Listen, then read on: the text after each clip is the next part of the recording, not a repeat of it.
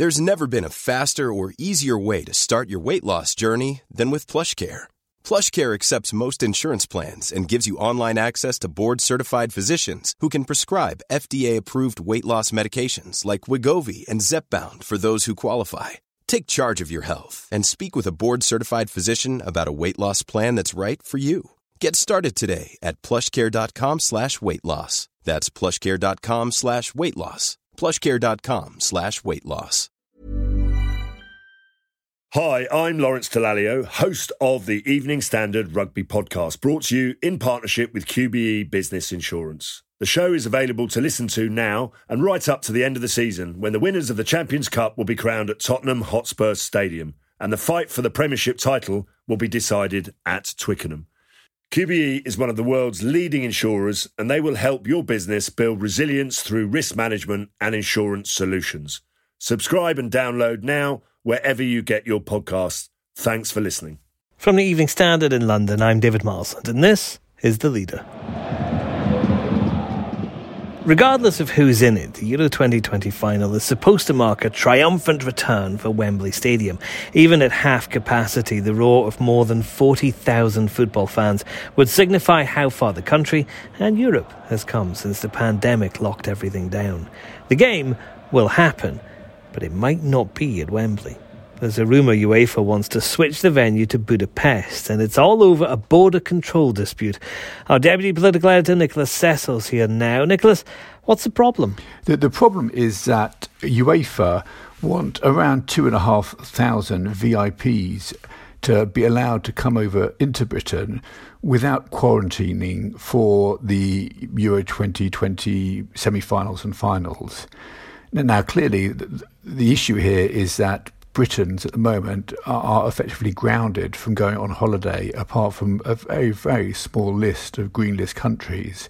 And so the idea that you've got lots of football top brass sponsors and politicians flying into the country without having to quarantine is obviously going to cause some degree of controversy. Yes, I can imagine a lot of people being at least a little bit frustrated by that. But there's also the health issue as well. You have two and a half thousand people coming over here without having to quarantine, and there are some health experts who are concerned that that might lead to an increase in COVID 19 infections here. But the government itself, it hasn't said no to this. It is going to be looking at whether it's possible. Yes, what's happening at the moment is that their final talks are taking place between UEFA and, and the government about the arrangements for these games.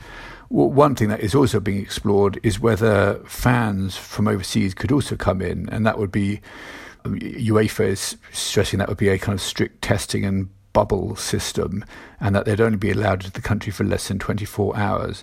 But that also will be controversial we had the Home Office Minister, Kit Malthouse, on the radio this morning, and he was saying that they're trying to make it all work without causing public health problems. It, it looks difficult to achieve that, um, and certainly we've had a number of events like the G7 where there have been a number of cases reported afterwards. So it seems like that if you do have these big gatherings, there will be an increase in cases to some degree. And this is happening as London, as the Evening Standard has been reporting this week, is struggling with getting people to get vaccinated. It has one of the lowest rates in the country. So this weekend there's going to be a big push to get people, especially younger people, to get the vaccine, isn't there?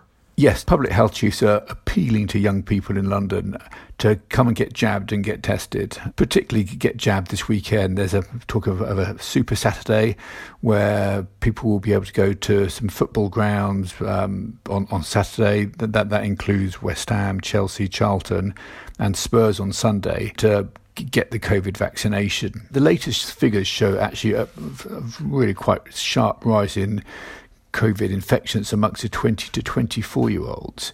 Previously, the, the, the rise was amongst school age children, but now COVID seems to be going up the age groups, still amongst young adults who are less vulnerable to the virus than, than, than older people. But certainly, uh, it's an increase which may start to cause concern soon. And Sadiq Khan is meeting with the vaccines minister, Nadhim Zahawi, uh, again to try and get more supplies into London.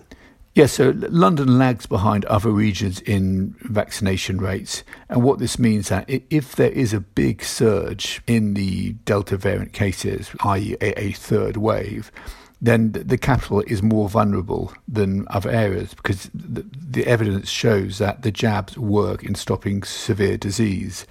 So there's this big push to get uh, more Londoners vaccinated.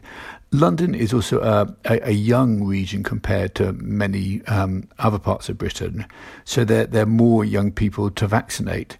And the mayor is pushing for, for more suitable vaccines, so more Pfizer jabs, for example, and Moderna jabs, because those are the vaccines that are being used for younger adults. One of the problems that appears to have emerged out of this, Nicholas, is that there seems to be a large number of people in London who aren't registered with a GP. Yes, this area is very interesting because a sizable portion of young people are, are not registered with GPs. And for example, that there was an event at Twickenham recently, and around half the people who turned up to get their jab there were not registered with GPs. London also has a far bigger population churn than many other regions. Lots of people come here for a few months, years or so, and then leave. So these people may still be on GPs' lists, but no longer live in the city. So this, again, may, kind of distort slightly the vaccination rates.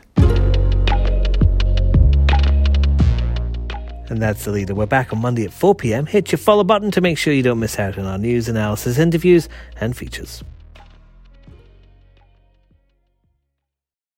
Hi, I'm Lawrence Dallaglio, host of the Evening Standard Rugby Podcast, brought to you in partnership with QBE Business Insurance. The show is available to listen to now and right up to the end of the season when the winners of the Champions Cup will be crowned at Tottenham Hotspur Stadium and the fight for the Premiership title will be decided at Twickenham.